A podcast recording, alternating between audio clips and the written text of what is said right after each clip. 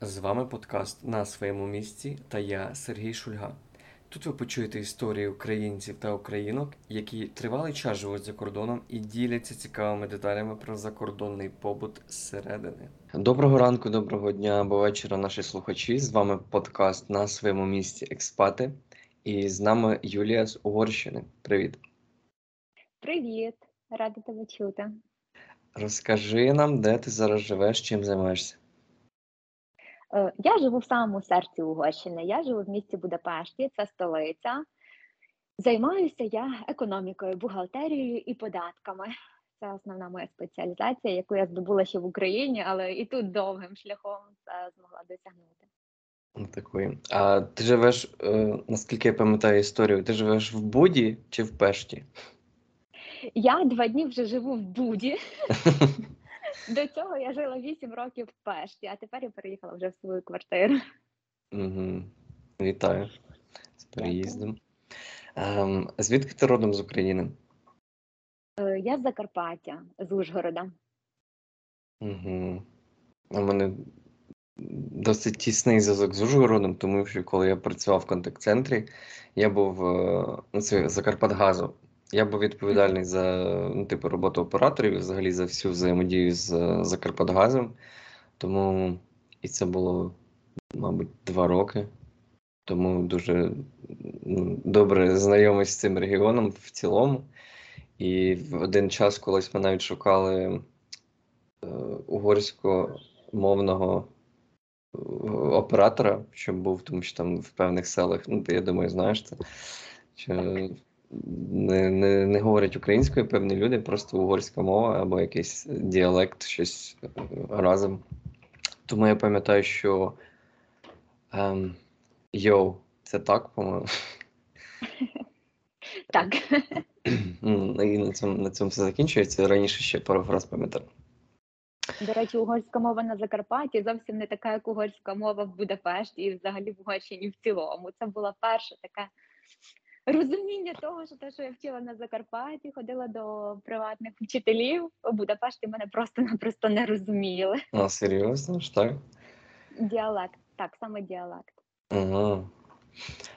А як в тебе вдома вдома і в школі ставились до української мови, до українських традицій? Е, загалом в Україні, там де я навчалася, в мене мама з Вінницької області, а тато зі Львівської області. Тобто, у нас сім'я повністю українська. Я з народження розмовляла на українській мові, і так само в мене всі однокласники розмовляли на українській мові. В університеті вже були винятки. От як ти згадав, що є угорські села, і багато хто здобував вищу освіту саме в Ужгороді. І там вже було непорозуміння, тому що там з Виноградівського району вони просто-напросто не розуміли українську мову. І я не розуміла, що вони там роблять, але потім та сама ситуація склалася зі мною вже в Будапешті. Як я підходила в університет, коли всі не розуміли, що я там роблю, і я в тому числі. Але я люблю українську мову. Я багато мов знаю, але українська рідко спілкуюсь тут, тому що тут в основному угорський круг спілкування, але це чудова мова, я рахую. А як вийшло, що ти в Будапешті? Чому Будапешт? Я хотіла жити за кордоном, бо я готувалася до Словаччини саме я готувалася проходити там магістратуру. Але на той момент я вже познайомилася з моїм майбутнім чоловіком, і якось так сталося, що магістратура в Словаччині відмінилася. Відмінили контракти між двома університетами. І ми вже тоді готувалися до шлюбу, і і так стався Будапешт. Будапешт це було взагалі не плановано з моєї сторони.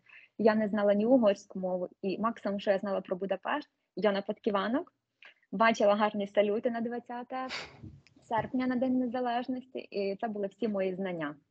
І тому я ризикнула це був хороший ризик, але за рахунок того, що я переїхала до свого чоловіка, в мене було якось з одної сторони менше складностей, а з другої сторони були такі складності, з якими треба було мені зустрітися один на один, і ніхто мене не розумів. Так, це класична ситуація. Коли ти переїжджала, що ти ну, взагалі, яка була підготовка до цього? Що ти з собою брала фізично, і що ти з собою старалася там дізнатись про країну? Е, я переїжджала з великим оптимізмом, із речами, які мені потрібні були на першу необхідність. У мене взагалі не було ніякого плану, я не знала до чого готуватися. Але перше, е, що я знала остаточно, що мені потрібно вивчити мову. І так само, як я я переїхала в травні місяці, це був якраз кінець навчального сезону, і всі школи в основному закривалися. Не було ніяких курсів. Я знайшла якісь літні курси мовні. І, в принципі, цим займалася, але курси не були хорошої якості, і тому літо якось так промайнуло без якогось особливого сенсу. І тому я займалася вивченням самого Будапешту. Що потрібно робити, як потрібно робити, куди можна піти.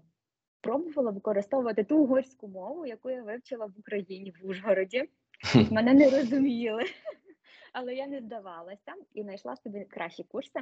Це вже був такий майже full-time інтенсивні, півроку я на них ходила, і вони дали дуже великий поштовх на те, щоб я саме заговорила, щоб я не боялася говорити. Для мене це була найбільша проблема сказати щось. І коли хтось говорив, що він мене не розуміє, я забувала взагалі все, що я знаю, все, що я не знаю, забувала англійську мову і просто добре, іду далі.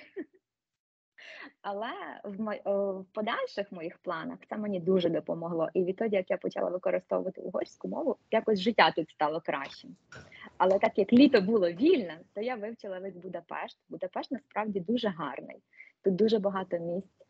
Тут найкращий парламент в Європі. Тут Дунай і багато-багато мостів, які в різному стилі, і які ну це просто потрібно бачити. Я за вісім років ще не втомилася від виглядів в Будапешті від від світла, тут освітлення все в одному стилі. Ну це неймовірна краса. Я в багатьох європейських столицях була, але річка, яка є в місті, от в Ужгороді так само є річка.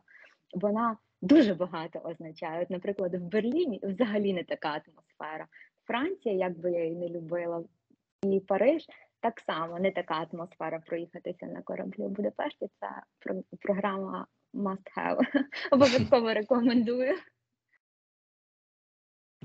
Отак, е, е, коли я записував підкаст про відень, то я записував е, підкаст з гідом, і він дуже рекомендував, знаєш, ну там подивитись те і чи інше, тому що він же це все знає, це все проходив. А тут, коли я подивився, що ти зв'язана з фінансами, а тут бачиш все одно любов до внутрішніх локальних подорожей і досліджень є і переважаємо. Є, є Буд... Будапешт це чудове місто, але крім Будапешта є багато менших міст, і у кожному місці є щось своє і дуже гарне, тому що тут дуже фінансово підтримували реконструкцію малих міст, основних площ. І дійсно приходиш в якесь маленьке містечко, яке далеко знаходиться, і воно гарне. Завжди є на що подивитись, і завжди є що розповісти про нього. І так як це католицька країна, то тут особлива увага також іде на всі церкви, на собори. Тут найбільше базиліка католицька знаходиться недалеко від Будапешта. Дуже дуже багато країн. Хоч це і маленька країна, але вона багата на враження. А ще те, що стосується України і Будапешта, навіть не Будапешта, а у а Угорщини в цілому, тут є вал, і на Burning Man фестивалі в Америці була м, статуя дитина в мені, чи як, я не пам'ятаю, як називається. Там іде два дві, два силуета в металевій обрамці, і ця статуя знаходиться тепер в Угорщині на одній з винних плантацій. Чудово! Україна всюди. Круто. А як ти взагалі, ну от е, ти отримала освіту в Україні, і потім вже з цією освітою влаштовувалась на роботу, чи ще довчалась е, на місці? Як це виглядало? Економічний диплом не так просто нострифікувати, і не так просто це зробити на угорській мові. Я в мене в принципі була така ідея, що я колись буду цим займатися, але я не могла займатися цим одразу. Мені не вистачало рівня угорської мови. Англійська мова також потрібна, але тільки тоді, коли в тебе хороша база угорської мови, і якщо ти розумієш законодавчу систему, всю, яка на угорській мові. І, взагалі, перша моя робота в Угорщині це були адміністративні справи. Мій перший начальник був також з Закарпаття, і він дуже вірив у мене навіть більше ніж я в себе. Там потрібно було заповнювати документи на угорській мові складати дуже багато чого. І в мене було, безліч помилок, але я навчилася, як потрібно комунікувати з, різними інстанціями, з податковою, соціальними фондами. І це дало мені таку загальну картину про те, як працює Угорщина. Поки я там працювала, до мене прийшла ідея, що, що я можу зробити для себе, тому що такою паперовою справою я не дуже хотіла займатися, і я знайшла безкоштовні курси. Безкоштовні курси це така як середня спеціальна освіта в Україні. Це було щось в сфері бухгалтерського обліку, але не бухгалтерський облік, не вища освіта. Я ходила туди, чисто щоб вивчити слова. Вона була безкоштовна. Я знала, що я там не точніше, я не вірила в себе, що я зможу отримати той диплом. Але там я познайомилася з одним викладачем. Е, Викладач говорив зі мною, він розумів на той момент мою угорську мову, хоча її мало хто розумів, навіть я її не розуміла. І він розказав мені про один з найкращих економічних університетів, де він проходив докторантуру. Це був Корвінус університет. І якось в мене бажання появилося і віра в себе, що я також це зможу зробити. Я в кінці першого року навчання подала документи на нострифікацію, отримала план, які мені предмети потрібно доздати. Це був фінансовий бухгалтерський облік і податкова система. Я їх доздала за рік. Я навіть сама не вірю, що я це зробила. І поки я навчалася паралельно на останньому півріччі, так як в мене був статус студента, я могла через студентські організації шукати собі роботу. Це вигідно роботодавцям чисто тому, що це дешева робоча сила. І там не потрібно працювати повний робочий день. Ти працюєш стільки годин, скільки ти хочеш. І це була payroll, потрібно було нараховувати заробітну плату. Угу. Я там працювала 4 місяці, декілька годин, і вивчила там дуже багато слів. Я розумілася в тому, що я працюю, і мені там запропонували повну ставку, і я там стала на протязі року керівником відділу пайрола. Нічого собі. І це був такий старт вже в професійній кар'єрі, який був саме бухгалтерія, саме економіка, саме фінанси. І після того я навіть не вірила, що я зможу знайти собі ще якусь іншу роботу, тому що якось в тих колах, де я спілкувалася, всі говорили, що через знайомства, що немає хороших заробітних плат, Угу. що потрібно йти в міжнародні компанії. І в Угорщині, в Будапешті є всі Big Four корпорації, але я ніколи себе не бачила в корпорації Big Four. Ніколи. Я не можу уявити, що я встану зранку на роботу. Мені потрібна була така можливість, щоб робити тоді, коли я хочу, так як я це могла робити в пейролі. І мені в один момент запропонували одразу дві вакансії. Одна в великій корпорації, там потрібно так само було займатися нарахунком заробітної плати, а друга була е, бухгалтерія. В мене не було знань тоді в бухгалтерії, але це була така компанія, в якої було багато напрямків. Я, до речі, і тепер там працюю. І один з напрямків було експорт гранатових соків з Азербайджану і з В'єтнаму. Тобто потрібно було знання російської мови. Угу.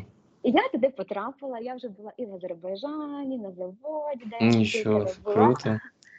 Тепер ми цей ринок розвиваємо, розвиваємо далі в Угорщині, ростемо, але паралельно основна моя діяльність це все-таки бухгалтерія. Бухгалтерія своїх компаній і також на аутсорсі працюю. І тепер я отримала ще податкового консультанта диплом. Це вже я робила в Big Four корпорації, тому що я хотіла хоч якоюсь частиною бути великого світу і побачити, чого я там не хочу бути. Але тепер мені подобається, тому що я досягнула, мені здається, всі свої і саме професійні цілі і хочу розвиватися в чомусь другому. Тому робити в такій сфері можливо будь-кому, але для цього потрібно дуже велике бажання і дуже багато ночей витратити на те, щоб вивчити все. Але воно того варте. Воно того варте саме на початку. Головне якось вистроїти свої цілі всі і йти до них. Навіть коли ти не знаєш, що потрібно робити, коли ти втомився, коли не бачиш результатів, результат завжди буде, але потрібно почекати результату. От мені потрібно було чекати 8 років. Так, кожного свій шлях. А так, для тих, хто не в курсі, Big Four – це чотири, якщо я правильно пам'ятаю, чотири найбільші корпорації, е, консалтингові корпорації в світі, які займаються консалтингом по абсолютно всіх напрямках бізнесу. Але наскільки я пам'ятаю, то найбільше це якраз облік, аудит, фінанси. От ця сторона найбільш розвинута в них, і вони до цього ну, юридично, юридично також напрямок найбільше цим займаються, правильно? Правильно, правильно, саме так. Так, а який був період найважчим? Найважчий період був, коли оці всі навчання були, і коли я просто-напросто не встигала і не розуміла, що потрібно далі робити, тому що була одна школа, яка безкоштовна. При тій школі в мене ще був е, робота на повний робочий день. Потім у мене появився університет, за який дуже дорого потрібно було заплатити. Ну на той момент було дорого. Мені потрібно було просити допомогу від батьків, і це був такий шанс або зараз, або більше ніколи. Я там дуже багато навчалася. І паралельно я була ще дружиною, і паралельно я пробувала вести ще хоч якесь соціальне життя, ходила на танці, здається, на танці я ходила ще в художню школу, пробувала ходити, але просто-напросто на це не вистачало часу. І був такий момент, коли ну все, приїхала. Я вже більше нічого не хочу. Я хочу додому, там все добре, там мені не треба ні вчитися, там я мову розумію. Але воно якось пройшло. Пройшло. А наступний період дуже важкий був, коли закрили кордони через ковід, і я просто-напросто не їздила додому рік. Хоча Ужгород це 350 кілометрів від Будапешта. Загалом я звикла кожні 2-3 тижні їхати додому. Або або хоч кудись їхати, а потім рік, і ти такий окей, і що ми тепер будемо робити? Тобто ні роботи, робота була, але робота була з дому. Батьків я не бачила, нікого не бачила. І ще така загалом негативна ситуація, коли ти і не знаєш, що чекати принципі, така сама, як тепер з 24 лютого ситуація, коли ти не знаєш, що чекати, також негативна, і також я додому не їздила. Але от відстань, знати, що ти далеко, здається, що можна поїхати, але ні, не можна поїхати. І Це дуже важко, що один і далеко, а сім'я твоя зовсім в іншому місці. Складнощі еміграції. Угу.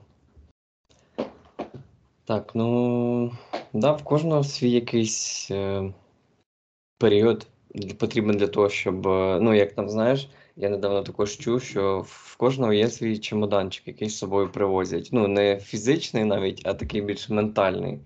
І хтось його приїхав в іншу країну, розклав і все. Ну він скаже ментально, що я залишаюсь тут, я буду тут там гребтись скільки, скільки потрібно, щоб досягти певного там успіху там чи якогось рівня. А хтось цей чемоданчик тримає зібраний, там хтось два роки, хтось три роки. І такий, знаєш, ще на на роздоріжжі, куди чи, чи їхати назад, чи бути тут. І потім все одно з часом хтось їде додому, а хтось цей чемоданчик таки розкладає і каже: Ні, все, я тут, я вже закріпився. Є в цьому сенс, дуже великий сенс. І я думаю, що якщо людина один раз попадає в еміграцію, до речі, у мене не було такого, що я хочу їхати додому назад, що в принципі в мене тут щось не виходить. Е, мене в минулому році була така ситуація, що я не знала, чи мені залишатися в Угорщині, чи мені потрібно їхати кудись далі. Тобто варіант повернення додому я не розглядала взагалі, тому що якщо труднощі, які я вже тут один раз пройшла, я вже отримала якесь загартування. Я вже думала, що в принципі треба вибирати якісь напрямки. Я вибрала три напрямки: вибрала Велику Британію, вибрала Америку і вибрала Швейцарію. Це вже було тільки в плані кар'єри, куди йти. І якось так сталося, що ці три напрямки здійснилися. Були варіанти, як їхати. Я отримала пропозиції по роботі, але коли я їх отримала, коли я все обдумала, що чому я буду туди їхати, тільки через фінансову сторону, тільки це. А як таке життя, воно вже склалося в Угорщині. І коли я вдумала, що в принципі робота, професія, кар'єра в мене і тут може бути, просто для цього треба більше часу, і фінансова сторона буде не така м, висока, але саме життя, жити, не працювати, не бути на заробітках, ту сторону там ще дуже довго прийдеться розвивати. Дуже довго. Я вибрала жити просто. Так, цікаво. А як би ти описала, скільки коштує життя в Будапешті?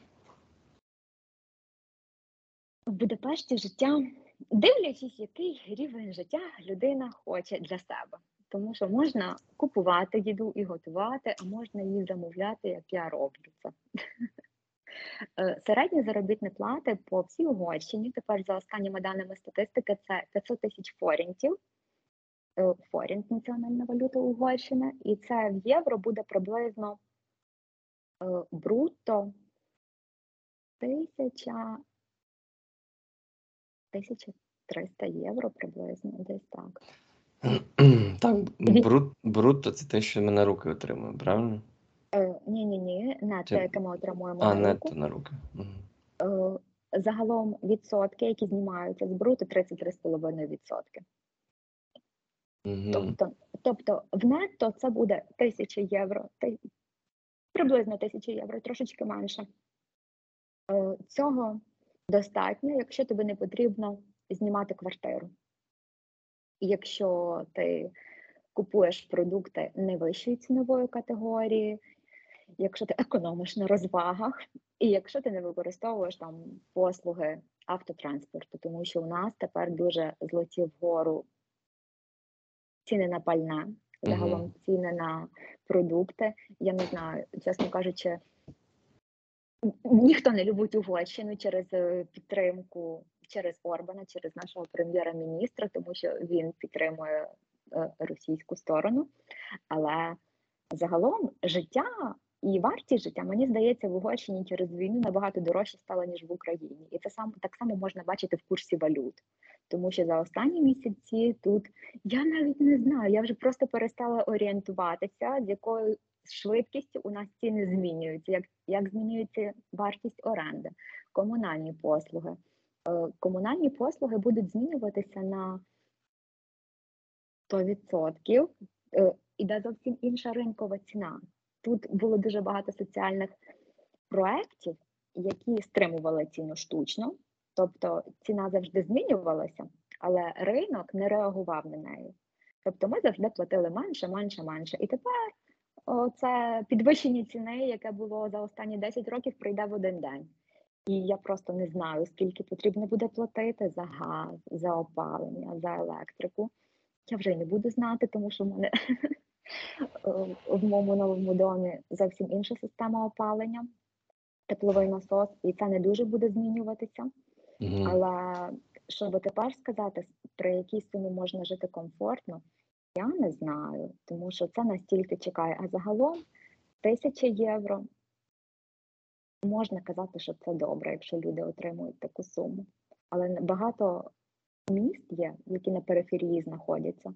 Там навіть такої заробітної плати немає, тому що у нас є мінімальна заробітна плата, яка на законодавчому рівні зафіксована. Це бруто 500 євро, мінус 33%. Це ще менше, і я і реально за таку суму неможливо прожити, але дуже великий рівень населення, прошарок населення є, який саме стільки отримує. І так само дивлячися, де знаходиться місто. Якщо ми дивимося на захід, ідемо до австрійського кордону, то там трошечки інші заробітні плати. І також потрібно дивитися на те, яка промисловість є в місті. В Угорщині дуже багато міжнародних компаній і дуже багато заводів. Це тому, що тут податкові ставки для ведення бізнесу набагато нижчі, ніж в інших європейських містах, тому вони просто сюди переводять свої офіси. Але це їм не дуже допомагає, тому що проблема з робочою силою величезна. Тут немає аж такої великої конкуренції за робоче місце. Тут, якщо я не хочу працювати в цій компанії, я піду в іншу компанію, це мене будуть битися. У великих європейських компаніях з достойним рівнем життя, Берлін, нехай той самий буде. Там не буде такої ситуації. Там тобі треба дуже постаратися, щоб бути кращим за інших. Тут немає такого, але і це видно в заробітних платах.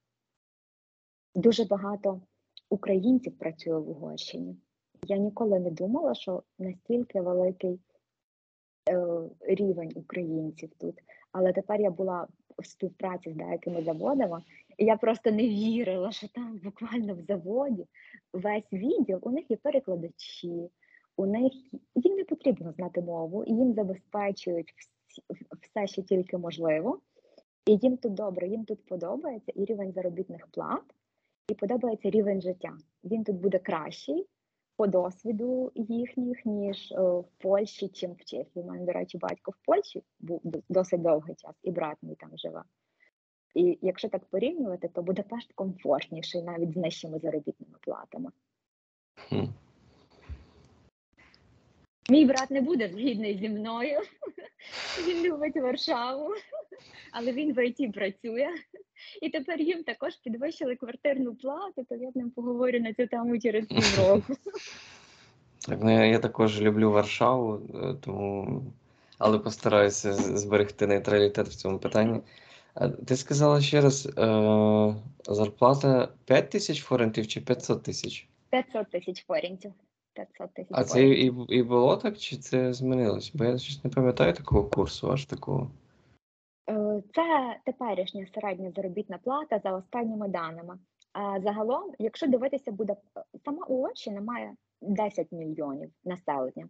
В. Будапешті проживає статистично 2 мільйони населення, які мають постійне місце проживання в Будапешті. Крім того, є люди, які з периферії приїжджають в Будапешт на роботу. Це буде ще 2 мільйони. Тобто 4 мільйона з 10 всі працюють в Будапешті, остальні 6 мільйонів на іншій території. Тобто, якось не дуже правильно говорити середня заробітна плата, але середня Мгм. заробітна плата по Будапешту буде така, тому що тут є зарплата мільйон якомусь фінансовому аналітику. Навіть перекладачі можуть заробляти мільйон. У мене була така пропозиція перед перекладачем, от один з таких заводів мільйон. Це хороша сума, це 3 тисячі євро. На той час була. Тепер уже не 3 тисячі євро. Але так само в магазинах, в інших містечках, які там будуть навіть 60 кілометрів від Будапешту, там будуть отримувати мінімальну заробітну плату, яка там 200 тисяч. Угу. Це 200 тисяч брутто, це 500 євро на даний момент. А в НАТО це буде 330 євро. Тобто за 330 євро дуже важко проіснувати. Дуже нереально на теперішній час. Але, але є свої плюси. Є свої плюси в тому, наприклад, як стримуються ціни. Якщо стримання цін штучне на енергоносії тепер воно не актуальне, то стримання цін на продукти першої необхідності, наприклад, там мука, деякі категорії соняшникової олії, а також на м'ясні продукти, вони в нас актуальні ще з минулого року, з листопада місяця. У нас вже тоді почалася така негативна економічна ситуація в країні, і це уряд придумав штучно. Так само було стримання цін на пальне. Але тепер це стримання цін не допомагає, тому що дуже мінусовий бюджет, але все рівно для громадян, які фізичні особи, ці ціни стримуються. А якщо ти не фізична особа, хочеш заправити свою машину, яка числиться на фірмі, то ти платиш в два рази більше. Тобто цікава Так, математика, але, але є такі важелі. Я не знаю, як в інших країнах. Я думаю, в Україні такого ніколи не було. Але тут є такі штучні важелі, що ось цим ми допоможемо, але не можна знати, наскільки довго це буде працювати, наскільки, наскільки можна на це розраховувати. Тут Так. також соціальна система, якщо так дивитися, заробітну плату, то можна її збільшувати за рахунок того, якщо є діти, то там податків стримують менше. Можна навіть взагалі не платити податок з доходів фізичних осіб, який там в розмірі 15%. Інші соціальні виплати там на дітей вони мінімальні, так само як і пенсія мінімальна. Тобто, якщо думаємо про пенсію, куди ми йдемо на пенсію, то це не Угорщина. А, нехай буде краще Австрія. А взагалі, я думаю, свої приватні фонди в будь-якій країні набагато краще функціонують, ніж держава е, з точки зору соціального забезпечення, якщо ми не- дуже на заході.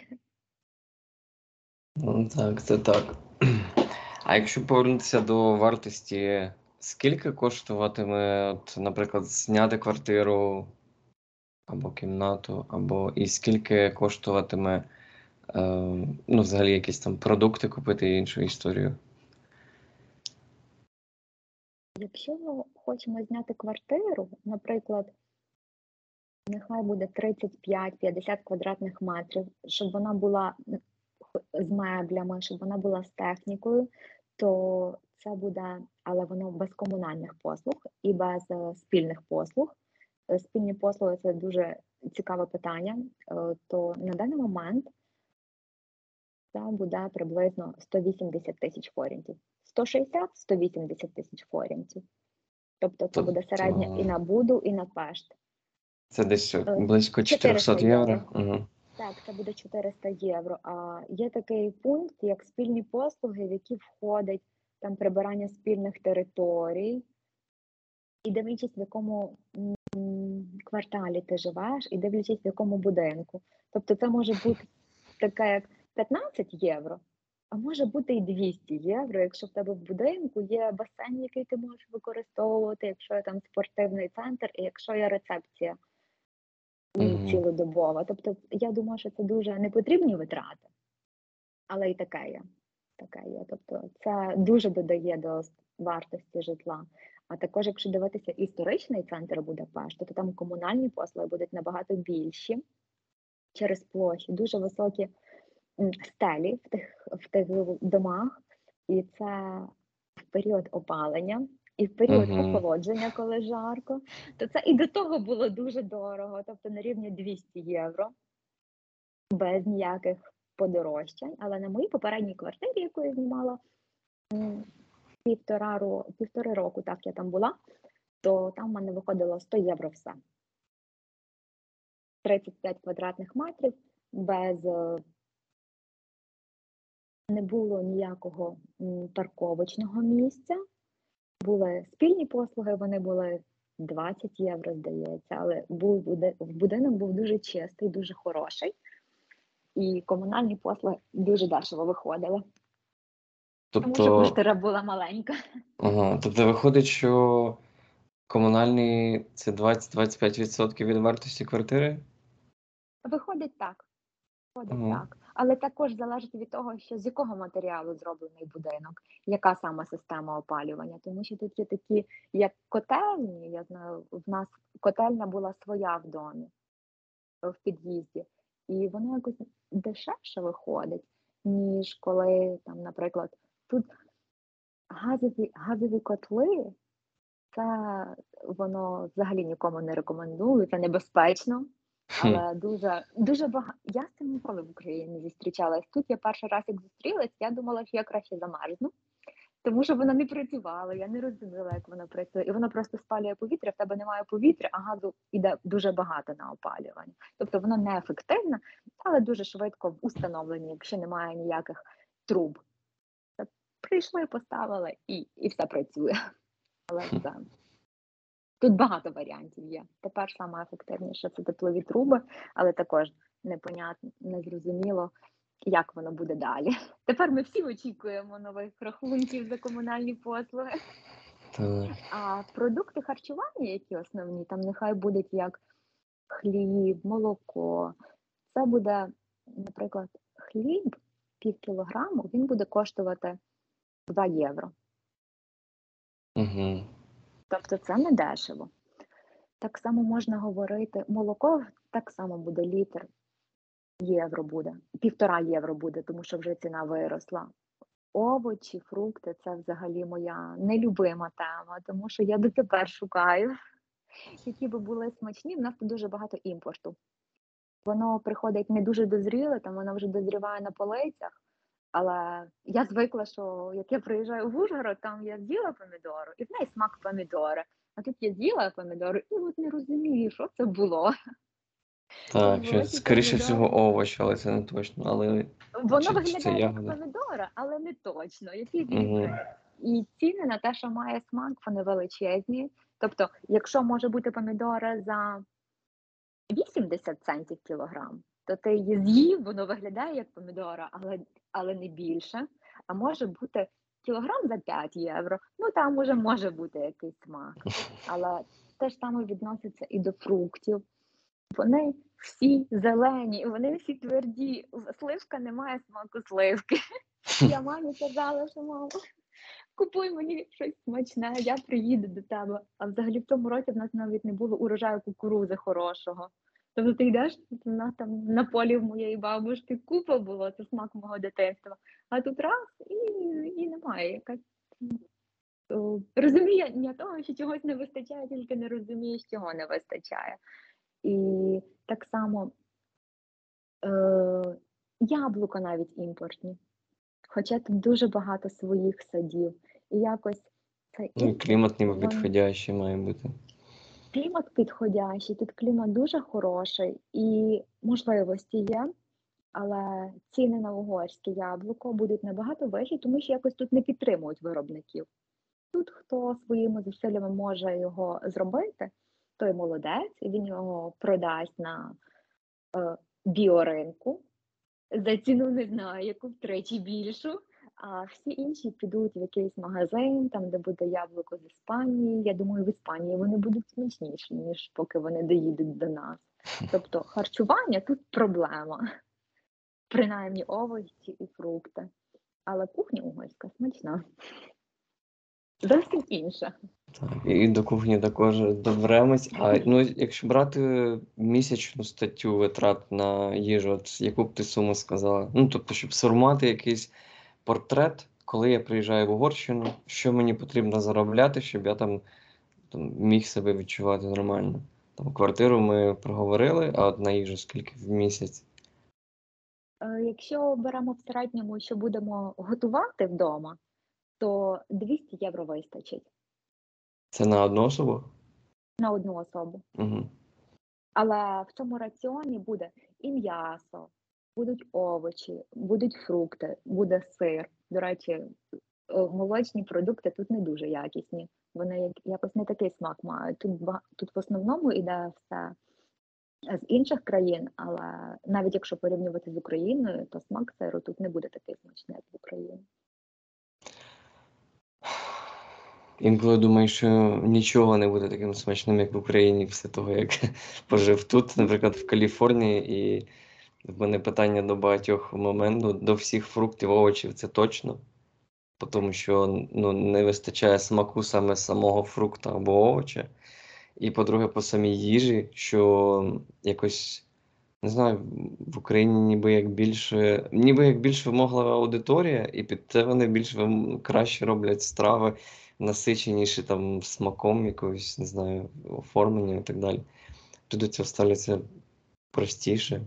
Ну, ніби ну, це їжа, та їжа. Нічого такого. До речі, на рахунок вимогливості аудиторії, я думаю, що саме вимогливість аудиторії і рівень послуг, воно не тільки на харчування відноситься, а на якість інших послуг, які ти можеш отримати, на якість консультацій, на швидкість вирішення питання, на якесь як це можна зробити е, досить швидко і ефективно. В Україні з цим було набагато все швидше.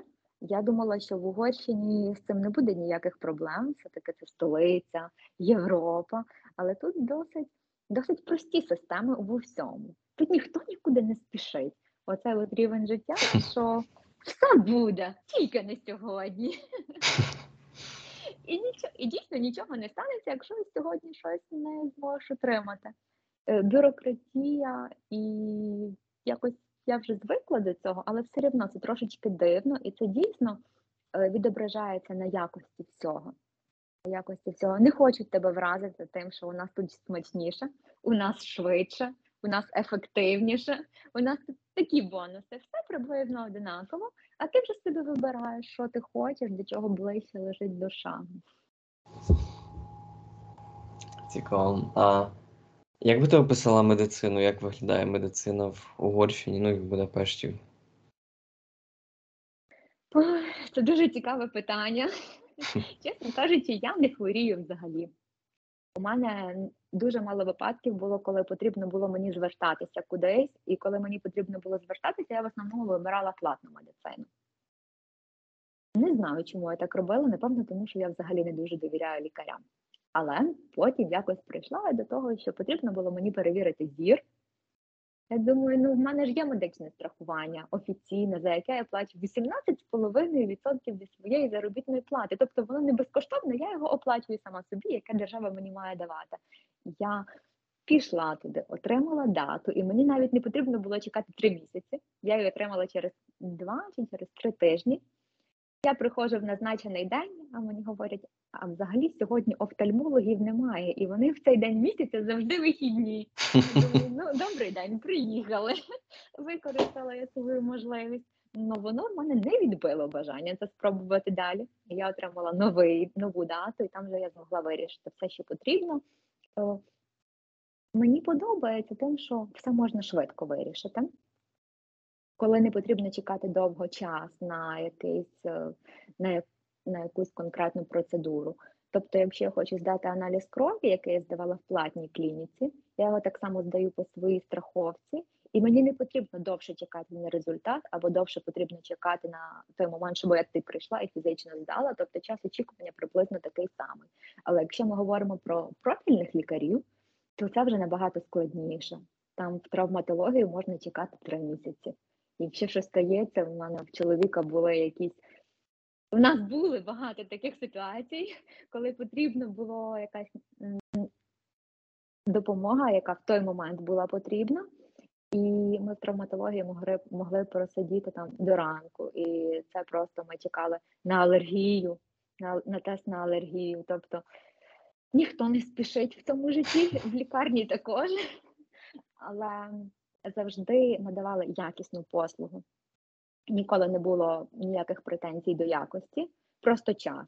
Час тут у всіх безмежний, тут він якось повільніше тече, я не знаю.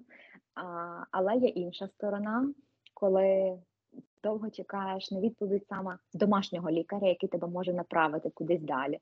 Я особисто з таким не стикалася, тому що в мене лікар, яка також з України, яка також з Ужгорода, і ми з нею в хороших відносинах. Але це було дуже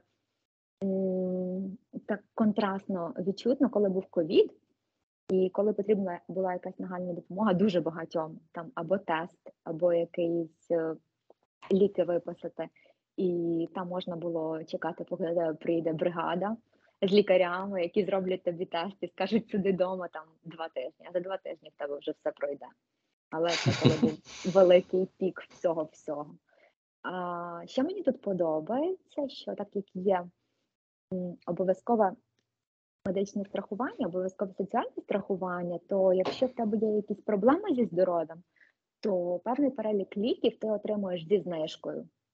Тобто ти не платиш повну ціну, а йдеш в аптеку, тобі виписують рецепт, і ти його отримуєш там буквально за копійки. Тобто з цим проблем немає. Я не знаю, як в інших країнах, але це я вважаю дуже хороша ситуація. Цим хоч допомагають. Тобто, в кого є якась хвороба, з якою він все життя, на ліки він не буде дуже багато витрачати. Там сахарний діабет, наприклад.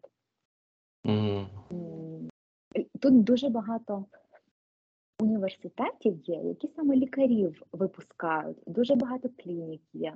Тут е, Ігнац Самольвейс, він угорець, він займався, е, здається, він займався ускладненнями при вагітності. І дуже багато студентів сюди приїжджає вивчати саме лікувальну справу. Тут дуже багато університетів і дуже багато студентів, тому що навчання тут для угорців воно дороге, а для студентів з інших країн воно дешевше буде. Хм. І рівень знань, який вони дають, я думаю, він відповідний. Але сама оплата твоєї роботи, твоїх знань саме в лікарнях, в освіті, вона не буде відповідною. І тому ті, хто знає собі ціну, тікають далі. Навіть наші в Америку їдуть. Так, це постійна міграція робочої сили. З, з, з давніх давен і зараз нічого не змінилось, просто змінились напрямки.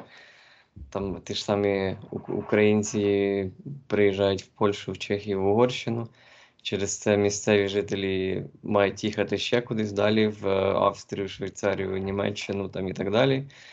Вони, в свою чергу, там ще кудись мандрують і таким чином. А ті ж самі американці, е, ну там є певна категорія американців, які їдуть там викладають англійську мову, ну, тому що вони її знають. і живуть там десь в Аргентині, в Бразилії, в В'єтнамі, в Іспанії, ну тобто в країнах там, де жити дешевше, і їм нормально там за 20 доларів на годину, які вони викладають декілька годин в день і прекрасно живуть. Так. Це чудово. Мені, до речі, цікаво дуже, куди їдуть на заробітки ті люди, які живуть в Швейцарії. Ну, Знаєш, як колись там е, цей ходив жарт про що ем, корінні кияни не працюють, вони здають квартири. Мені здається, про Швейцарію так можна сказати. Просто здаєш свій будинок там за суму, певну, і, і нормально. Ну так, є в цьому логіка. Тобто є страхування, яке ти оплачуєш по факту з е, своєї зарплати, свого доходу, обов'язково, ну правильно? Обов'язково тут немає варіантів, тут всі застраховані. Навіть якщо ти не працюєш, то ти повинен оплачувати е, кожного року сума змінюється. В цьому році це сума 20 тисяч євро на місяць. Це йде як страховий внесок. Тобто, якщо з тобою щось стається, якась екстрена ситуація, і до тебе приїжджає швидка допомога, то ти не оплачуєш окремо, тобі ці 20 євро покривають екстремальні випадки. Але, Так, наприклад, якщо По-моєму, вже ти сказала 20 тисяч євро. 20 євро, 20 А, євро. окей. Ну, але, наприклад, якщо ти завагітнів, то ти вже ніяких соціальних виплат не будеш получати, якщо в тебе немає цього повного страхування, яке ти оплачуєш або як підприємець після себе, ці 18,5%, або якщо за тебе роботодавець не сплачує. Тобто плюс в тому, що якщо щось станеться екстремально, то в тебе не буде величезного рахунку. Мінус що сталося екстремально. Угу. Тобто така мотивація е, легалізувати себе. А якщо ти в, при цьому страхуванні приходиш до лікарів, ти нічого не платиш за прийом, тільки за ліки, правильно? Так, так, так, нічого не потрібно оплачувати. Е, Звичайно, є е, випадки, коли потрібно якісь додаткові обстеження оплачувати, але в основному, якщо це дійсно стосується твого здоров'я, якщо тобі лікар, от, наприклад, якщо я хочу піти на комп'ютерну томографію і прошу від лікаря направлення, і в мене при цьому немає ніяких симптомів, то я його оплачу. Але якщо в мене є якісь проблеми, і лікарі мене відправляють, то я відстою в черзі, там не знаю, декілька місяців, і воно буде абсолютно безкоштовно. Просто ти опла... якщо ти хочеш оплатити щось, то ти оплачуєш швидкість, а не саму послугу. Угу. Але Тобто завжди є варіанти. е, ну, тобто приватна медицина там також присутня як явище, правильно? Є приватна медицина, так. Так, є багато, багато таких напрямків. І, до речі, тут дуже популярний медичний туризм. Тут є клініки, до яких буквально приїжджає дуже багато людей з України, з, е, з Росії, е, саме через е, якісь медичні показання. До речі, тут Балатон озеро, і я знаю, що ті, в кого проблеми з диханням, астма, здається, то їм клімат тут дуже допомагає. І тут багато рекреаційних центрів. Клімат тут хороший, тобто тут повітря лікує тебе. Але це також використовують і як спосіб підвищення свого матеріального блага деякі лікарі. Але, наприклад, якщо ти працюєш в якійсь державній клініці, то ти паралельно не можеш вести і приватну медицину. Тобто тобі потрібно обирати, який напрямок ти хочеш. Це, до речі, досить нове нововведення. Буквально рік-два Справедливо. вийшло в дію. Щоб не перетягувати клієнтів звідти туди. Ем, так, а що тобі найбільше подобається в Угорщині? Взагалі Будапешт мені дуже подобається саме як місто, а те, що мені додало до мого життя, це я тут познайом... в мене через те, що я вивчала мову, я познайомилася з дуже багатьма іноземцями. Тобто я в Ужгороді там практично нікого не бачила, там з Києва, зі Львова, з Одеси, або поїхала кудись побачила, або коли за кордон відпочивала, то тут е, буквально кругозір, і люди, з якими я спілкуюсь, дуже розширився. Тобто з нами на мовні класи ходили з Південної Кореї, з В'єтнаму, з Грузії були, з, з Мексики, з Аргентини, з Аргентини, так, з Бразилії. Дуже з багатьох країн. І просто в нас навіть інколи не було спільної мови, якою ми можемо говорити. Там не всі говорили дуже добре на англійській мові, я в тому числі. Але ми хотіли зрозуміти один одного. І за рахунок цього я дуже багато дізналася про інші країни, можливо, в які я навіть ніколи не поїду, тому що мені з Будапешта здається, що Мексика і Гвадалахару дуже далеко знаходяться від мене. І в мене буквально поки що в планах немає туди поїхати. Але коли я про це чула, коли ми про це говорили, то в мене було таке враження, що я вже там побувала. Так само був знайомий з Бразилії. Я бразильців не так уявляла в своєму житті, а він мені розповідав, що в Бразилії дуже багато похідців з Італії, і вони мають там більш європейську зовнішність, наприклад. І дуже багато цікавих історій, про які би про які я навіть не думала, не шукала би я в інтернеті, і так почула від людей. І це мені здається дуже додає саме до того, як я себе відчуваю. І так само я дуже багатьом могла розповісти там про Україну, наприклад. Багато хто не знав, де Україна знаходиться, і що в нас є своя мова, і так далі. Це навіть про Угорщину, правда, хоча ми сусіди, в нас спільний кордон є. І якось саме обмін досвідом, саме обмін якими життєвими ситуаціями, і зрозуміти, як людина бачить життя через призму своєї культури, це прямо розширяє горизонти, наскільки це можливо. Це, це, це мені найбільше тут сподобалося. Найбільше. Ну, це тепер я. така мультикультурність і, і ну, сама краса міста. Правильно. Так. І рівень, і, і розміреність життя, я би ще додала. Угу. Розміреність. Що ну, я вже звикла, що не потрібно поспішати нікуди, але я все рівно поспішаю. Але мені це подобається. Я з цим інколи борюся сама з собою, але загалом мені це подобається. Я вже до цього звикла. Це плюс, я думаю. Я не знаю, як в Америці. В Америці також є ця розміреність чи ні? Залежить від. Ну, це схоже, я б сказав, з Україною. Це залежить від величини міста в першу чергу. Тому що там в тому ж самому Лос-Анджелесі, там за 40 хвилин від нас, то там є вже трошки руху, є ці е, трафік на дорогах, є люди, які бігають, є люди, які швидко їздять і так далі. Ну, Тобто є якийсь рух, якийсь більш схожий на мурашник. А в нашому місті, ну це невелике, тут 200 тисяч, воно біля океану, то тут е, інша ситуація, тут такі всі розмірені, і ну, це взагалі в нього бренд як місто серферів. Тому сама розумієш, що таке серфери. Це пляж, це океан, це там десь про погулятись, пробігтись, випити пива якогось там і так далі. От така атмосфера. Тому дуже схоже. Чим менше місце, тим все тихіше і плавніше. І так. І, до речі, несподівано, що в Угорщині ось це цю розміреність, тому що з усіма країнами, з яких я спілкувався, це Португалія, Іспанія, Італія, Хорватія, якраз сьогодні була. Вони ніби як більш південні і біля моря, і в них є цей, е, знаєш, фльор розслабленості і нікуди не спіши. І от всі прям та давай вже на, на обід, та давай вже на вихідний, та давай вже пізніше, з понеділка, ну знаєш, як після свят, з понеділка і так далі. То це мені, ну як на мене, це було більше про південні регіони, бо північні завжди вони якісь більш. Е, ну, по-іншому складені. Я не знаю, як це залежно від сонця, бо той самий там Італія, де, де Неаполь, або де там Сицилія, і де Турин. Це інші трошки е, речі по, по людях, які там живуть, які працюють. І тут Угорщина така. Ну, до речі, ми і були в Угорщині трошки, але були. Але якось цього і не встигли помітити. Ну там ми були буквально пару годин.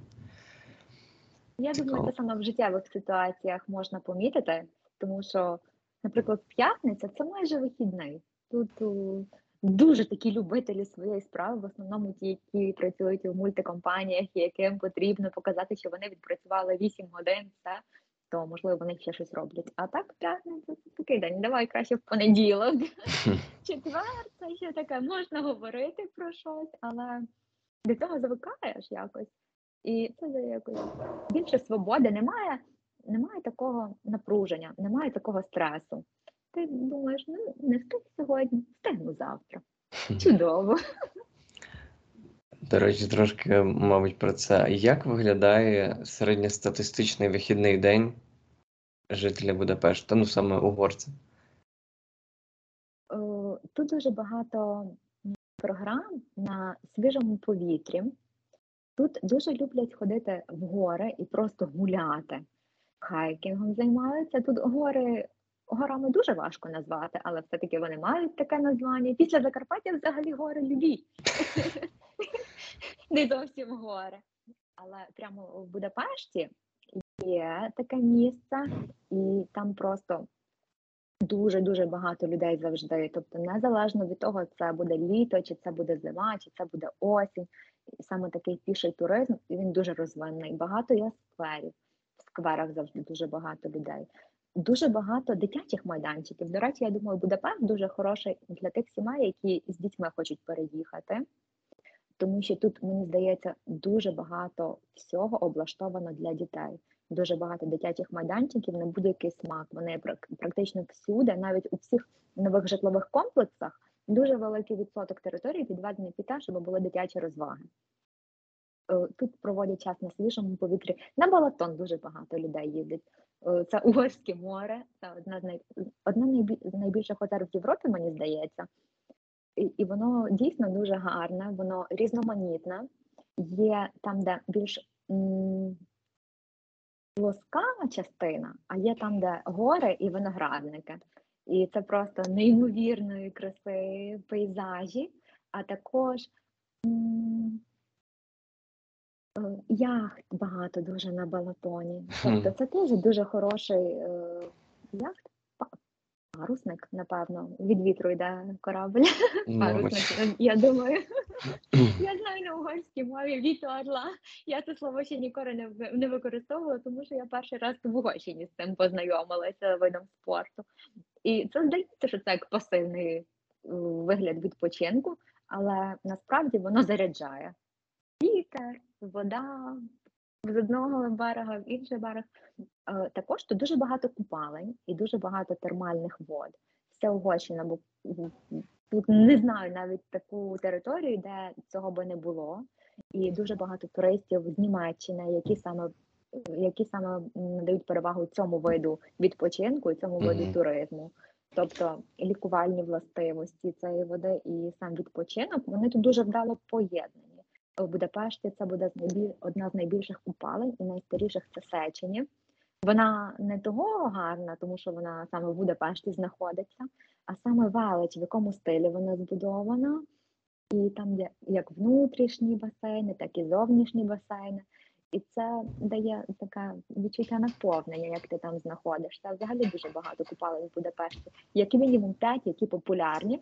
Мгм. Якщо вже говорити про всю територію Угорщини, то буде ще набагато більше. Тобто релакс, спа, походи по території, будь-якій території Угорщини. Е, Це основний вид відпочинку, я думаю, для місцевого населення. Мгм. Також е, велосипедний туризм, до речі, тут розвинений. Багато дуже займаються велосипедним спортом. Тут багато доріжок зробили. Тут навіть проходить частина європейського велосипедного марафону. І якість цих доріжок вона набагато кращою стала за останні там 5 років. Тобто це насолодження, велике насолодження їздити цими доріжками. І вони йдуть не тільки на території міст, а між містами, навіть Будапешт-Балатон. Є така доріжка, її вже доробляють. І навколо Балатону це майже 200 кілометрів. Там також є Ага. Ну, доріжка. Про, про між містами це, мабуть, перший раз чую, що аж, аж наскільки довгі ці велодоріжки зазвичай все обмежується ну, в місті і між містами це хайвей, по якому ти не, не приїдеш просто так.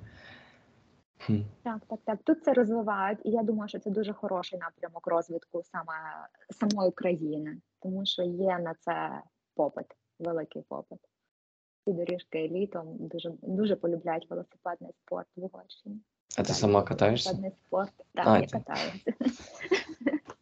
Так, ну про хайкінг і про велосипедний спорт також дуже. Ну, Каліфорнія, як мінімум, як мінімум Південна Каліфорнія цим живе, тому що тут також є гори. Ну, до самих гір там їхати десь дві години, до деяких, е, там, де зимою можна покататись на лижах і так далі. А все інше ж тут е, літо майже цілий рік. Тому всі інші частини року немає снігу, тому люди просто люблять навіть ті самі гори, просто виходити на них. Вийшов, спустився, сів на машину, поїхав додому. Або там по місцевості на велосипедах і хайкінг це просто, мабуть, знаєш, номер один розвага в, в цій частині Каліфорнії це хайкінг. Просто на вихідних ми буває їздимо, і просто люди там по вулицях туди-сюди, один парами, в трійками, один ну, самі по собі, і абсолютно в різних на різних територіях. Це вгору, вниз, біля океану, біля гір, біля ну просто кругом вони ходять. Це вихідний, вихідний день. Навіть я хотів поїхати в Каліфорнію до океану. Це була хороша промоція. Так, це прекрасне місце.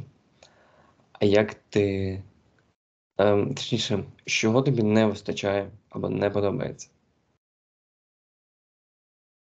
Чесно кажучи, я звикла концентруватися на позитивну сторону життя. Мгм. Я пробую не бачити негатив, але як я сказала, напевно, одна з основних це буде продукти харчування. Я хочу, щоб вони мали смак. Цього немає. Бо це дуже важко знайти. Можна ходити на якісь спеціальні ярмарки, там, де свої виробники продають свою продукцію, але я живу в Будапешті, я просто-напросто на це не маю ніякого ні часу, ні бажання, і магазини, які є під боком, мене врятовують. Також мені не вистачає, напевно, якості послуг. Коли я хочу щось вирішити швидко, в цей момент, то не завжди виходить. Навіть е, час роботи банків він тут набагато коротший, щоб в- якийсь вихідний день був відкритий якийсь банк, і якщо мені дуже потрібно, то скоріше за все я це не знайду.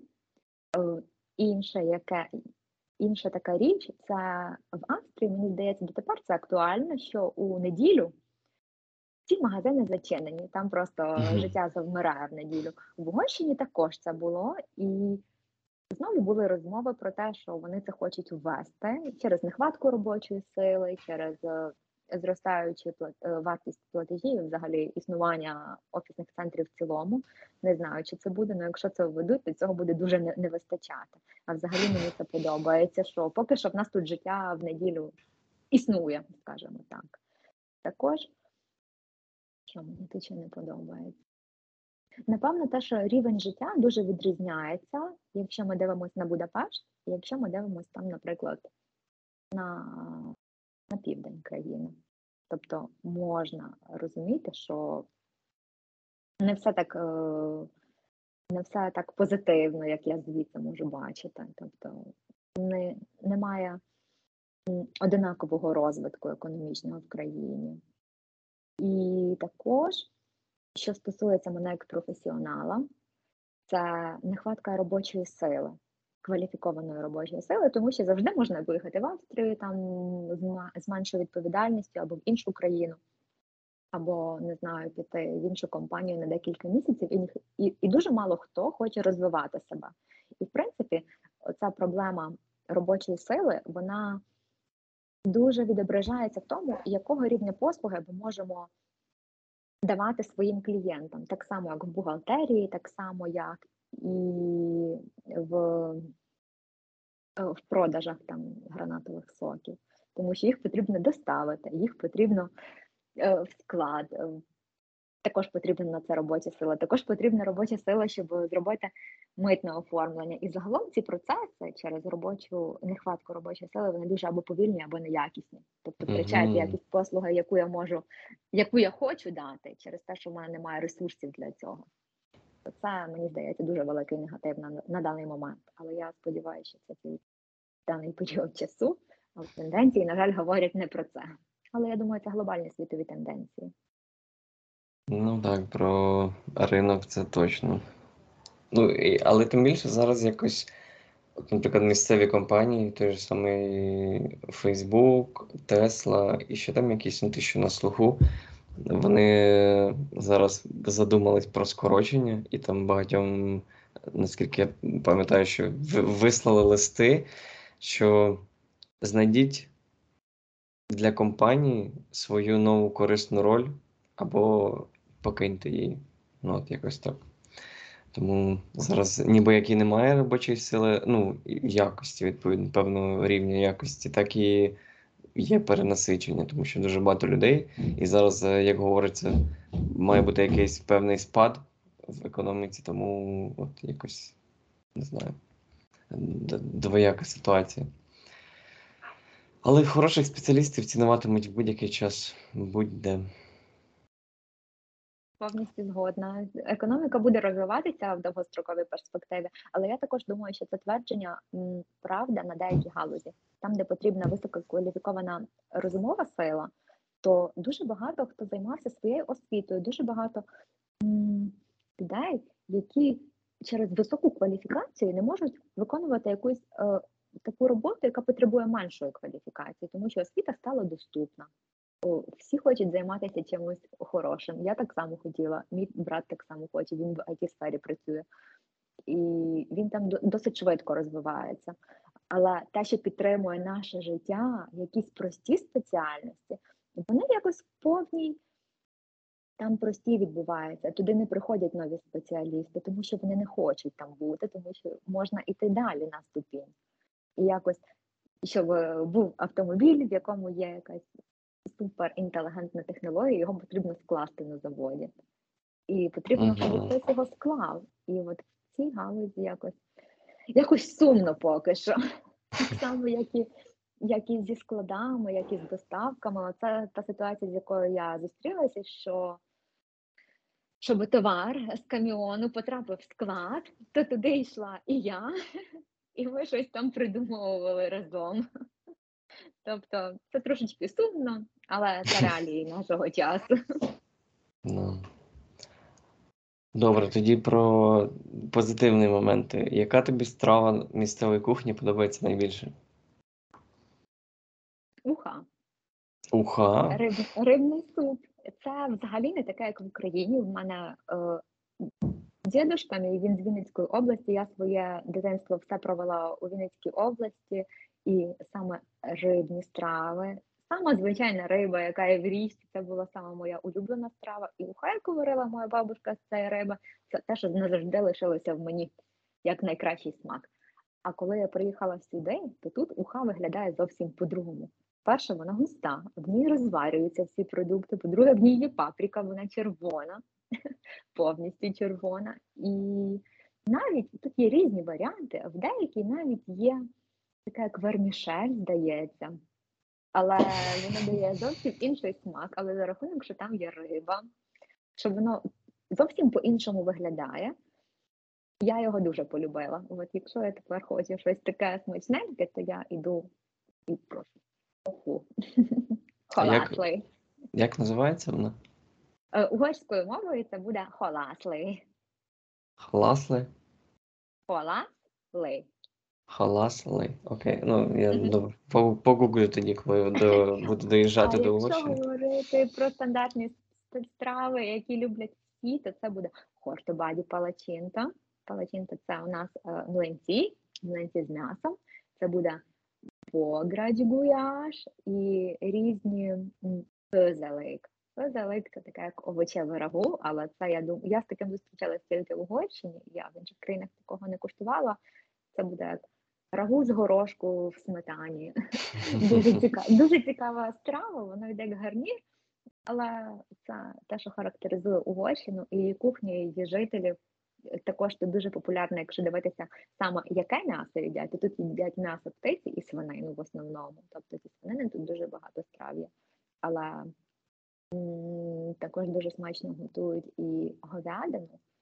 Е, Тобто є одна страва, але її можуть з різними варіантами м'яса приготувати. Але все-таки Мгм. е, свинина і птиця тут домінують.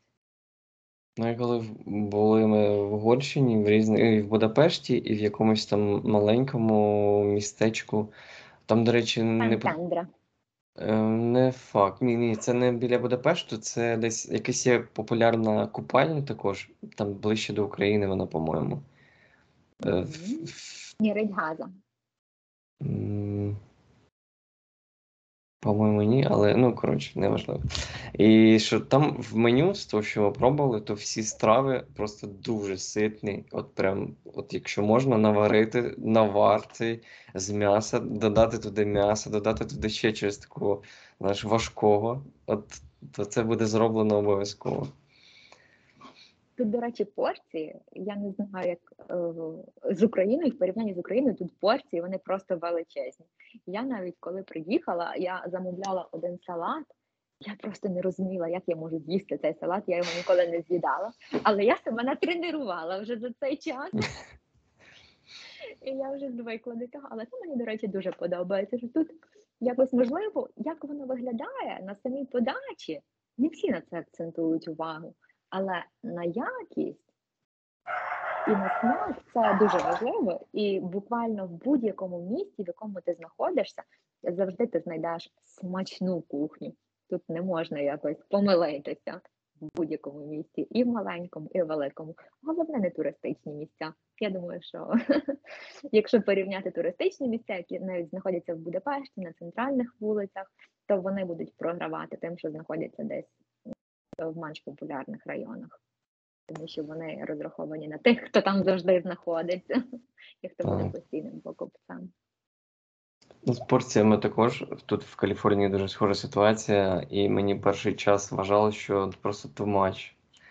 Там салату це більше, ніж ну, більше, ніж в Україні, і від того більше, ніж мені потрібно. Ну, от, коли я там замовляю, наприклад, я ж розумію, в мене були якісь ну, спочатку мірки українські, що я там замовлю, наприклад, там стейк і салат, і це я ну, з'їм і буде окей. А тут я замовляю стейк, до якого накладуть ще кучу всього, і салат це просто величезний, е, величезна тарілка, і ти вже ну, там, через деякий час я такий окей, просто стейк або просто салат. Це значить, мені вистачить з головою, і то не факт, що я це все завершу. Тут, щоб е, спробувати такі якісь ну, маленькі порції, це реально треба йти в якийсь е, ф'южн в ресторан для того, щоб, знаєш, це як ну, ресторанна подача, тільки там ці маленькі порції. Все інше це просто, просто гора. Так, так, це дуже знайома ситуація. Тут точно така сама ситуація. Але з часом звикаєш до великих порцій. Так. Ну, це ж, знаєш, це як частина цього життя. Я думаю, чому ем, не знаю, що від цього пішло залежність яка, але американці хайкають і багато їдять. Це знаєш, як е, спосіб скинути ті ж самі калорії через хайкінг, або набратися апетиту через е, ці походи і поїздки на велосипеді. А яке ти місце найперше поведеш своїх гостей в Будапешті? Е, Це дуже важко. Ми будемо їхати так. Ми поїдемо по набережній до рибацького бастіону. І, і обов'язково ми це зробимо ввечері. Якщо ми піднімемось на рибацький бастіон, він знаходиться на Будайській стороні, то ми будемо бачити сторону Пешту, звідки видно найкращий в Європі парламент. І якщо ми бачимо парламент, який просто неймовірно виглядає, навіть так здалеку, якщо ми бачимо рибацький бастіон і сам там е, Національна галерея, е, Будайський замок, там роблять реконструкцію нових павільйонів, деякі вже, здається, відкрили. Це просто таке, такий неймовірний контраст. Просто як попадаєш в той час, гуляєш по брусчатці, бачиш найкращі види Будапешту, тому що буде на горі, фортеця на горі, і ти просто найкращі місця бачиш. Е, так, це було б найкраще. А також, якщо буде і друга і третя поїздка, то це буде гора Цитадела. Цитадела тепер е, це статуя свободи, але це найвища точка в Будапешті буде. Звідти панорама 360 майже відкривається. І також є музей сільськогосподарського ми- е, мистецтва. Це також воно в замку знаходиться і на площі героїв. Тобто тут всі такі визначні місця, вони якось один біля одного знаходяться, і сказати, що саме найкраще, не можна сказати, що саме найкраще. Все дуже гарно. Тут дуже гарно, і все має свій стиль і свою значущість в історії і в культурі, і в тому, як ми сприймаємо Будапешт в цілому. Всюди щось своє є. Так, я підтверджую в свою чергу, що Будапешт вночі дуже гарний, ну особливо по набережній, коли проходишся, а ще краще пропливаєшся, то обов'язково це робити. Ну, краще зробити це і вдень, і вночі, але якщо вибирати один раз, то я виберу би все-таки вночі, тому що це зовсім інша картинка. І ще я в Будапешті пробував чортове колесо, то не рекомендую, тому що я з нього нічого не побачив, тому що по факту в тебе за спиною всі види ну, цього ж самого, цієї ж самої набережної, ти просто дивишся кудись вдалі. Але воно я повністю підтримую. і що, що мене здивувало, ну, в порівнянні з Україною, тому що на цьому колесі я, по-моєму, 5 разів за один квиток. Ну, тобто воно тебе прокрутило один, два, три, чотири, п'ять, і потім аж виходить. Що дивно. До речі, на цьому колесі я спробувала його перший раз в цьому році, тільки тому, що до мене приїхала подруга, і ми туди пішли, і вона каже: ми мусимо це спробувати. Я кажу: ні, давай ми це не будемо спробувати. Ти не бачиш, яка в нього висота. І звідси я знаю, що звідси не можна побачити іншого. Вона каже: ні, йдемо. І це був вечір. І там навіть освітлення гарного не можна було побачити. Ну, це дійсно, це вони його не дуже вдало поставили. Але і таке є. Це не Лондон, а але для галочки воно є. Так. Так, ну Будапешт однозначно так. Всім, хто буде приїжджати в Європу або взагалі, то в Будапешт варто заїхати. Дуже гарне місце. І, ну, я, до речі, в мені також в плани на майбутнє зайти кудись всередину, а то я так нікуди всередину і не заходив. Ми якось там були буквально. Ну, ми їздили з акорд-туром, можливо, знаєш, ну, я думаю. Туристична компанія. Ну, автобусні тури були тоді. І ми цими бюджетними турами їздили, що в нас було в Будапешті, там завжди це 2-3 години і не більше.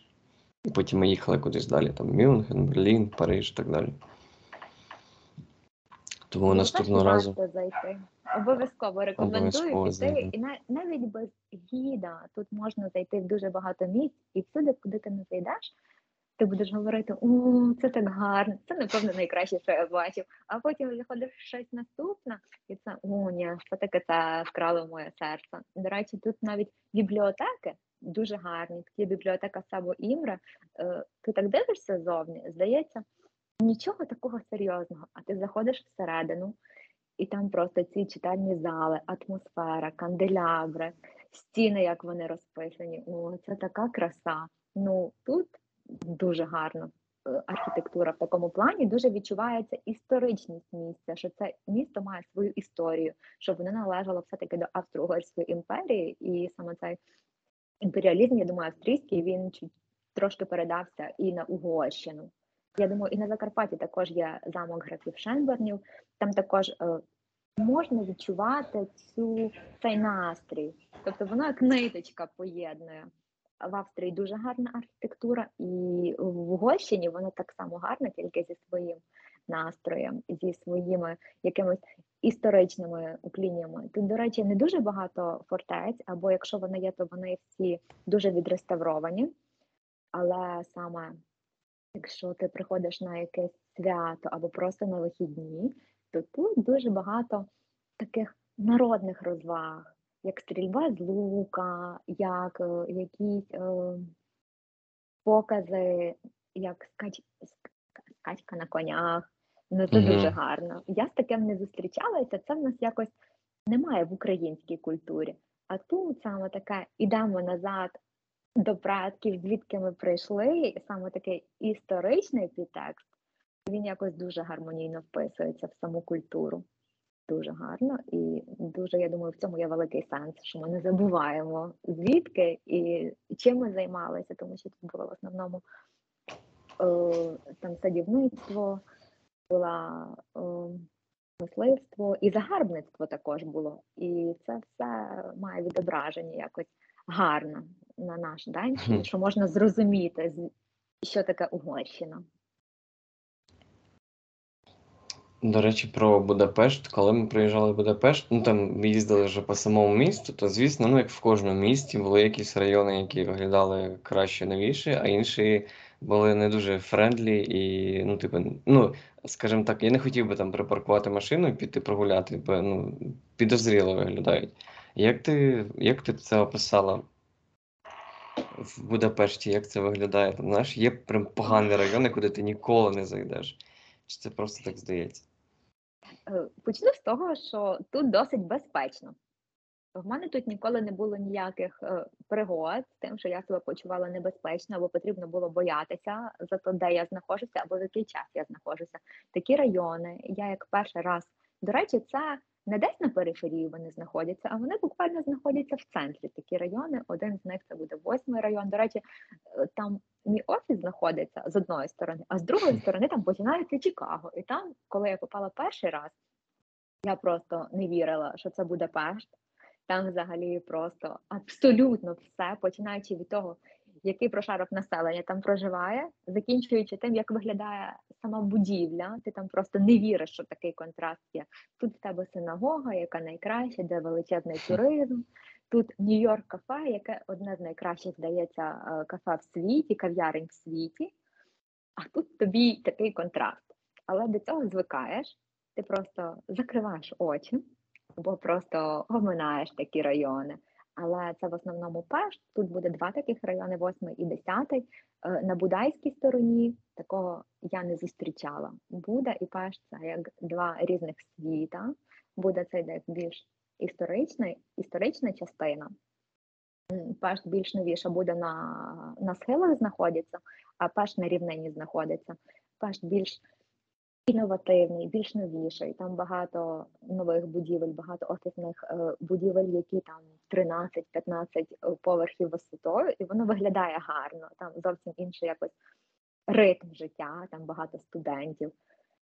І коли такий контраст, ти якось звикаєш до того, що все що все відносно. Тут в тебе гори, буде еліта, а там в тебе вже офіс, там якісь більш менш благополучні райони, але все якось змінюється з часом. Мені здається, тут це перебудова самого міста.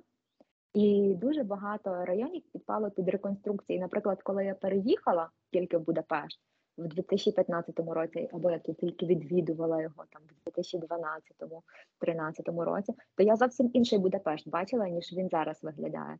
І зовсім по-іншому можна сприймати ці ж самі райони. Якось вони будинки зносяться навіть в історичному центрі. На їхньому місці формується щось нове. І так само змінюється і контингент населення, який проживає в тих районах. Тобто для всього потрібен час, питаннями займаються, і дуже цікаво, як все буде виглядати там через років 10. Я думаю, це досить такий істотний період часу, коли можна бачити зміни. Тобто тут місто живе, місто не стоїть на місці, воно змінюється. Е, Ще я не можу сказати, якщо порівнювати про Париж, тому що Париж ідеальний з усіх точок зору. Він навіть архітектурно виглядає одинаково з висоти Ел- Ейфелевої башні. Тобто там немає аж таких прошарків. Воно не настільки відчутно, як в Будапешті, мені здається. Навіть і за через масштаби міста Будапешт менше. Але до всього звикаєш, напевно. До всіх шоків. В Франції ми тільки не могли, ну, в Парижі ми не могли звикнути до того, що ти ніби бачиш Ейфелеву вежу і починаєш до неї йти, і ти потім виявляється, що йдеш вже дві години, і ти ще досі до неї не дійшов. Ну, типу, ці відстані через річку, особливо коли ти йдеш через міст, все ніби так близько, а і, і так далеко. А з приводу громадянства. Наскільки його складно там отримати і що для цього потрібно?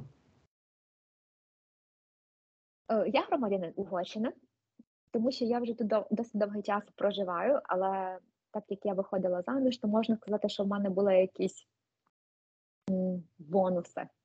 Е, Якщо дивитися на час, через скільки я могла подавати прошення. Але разом з цим я здавала екзамен на знання культури і конституції Угорщини на угорській мові. Це була і письмова, і усна частина.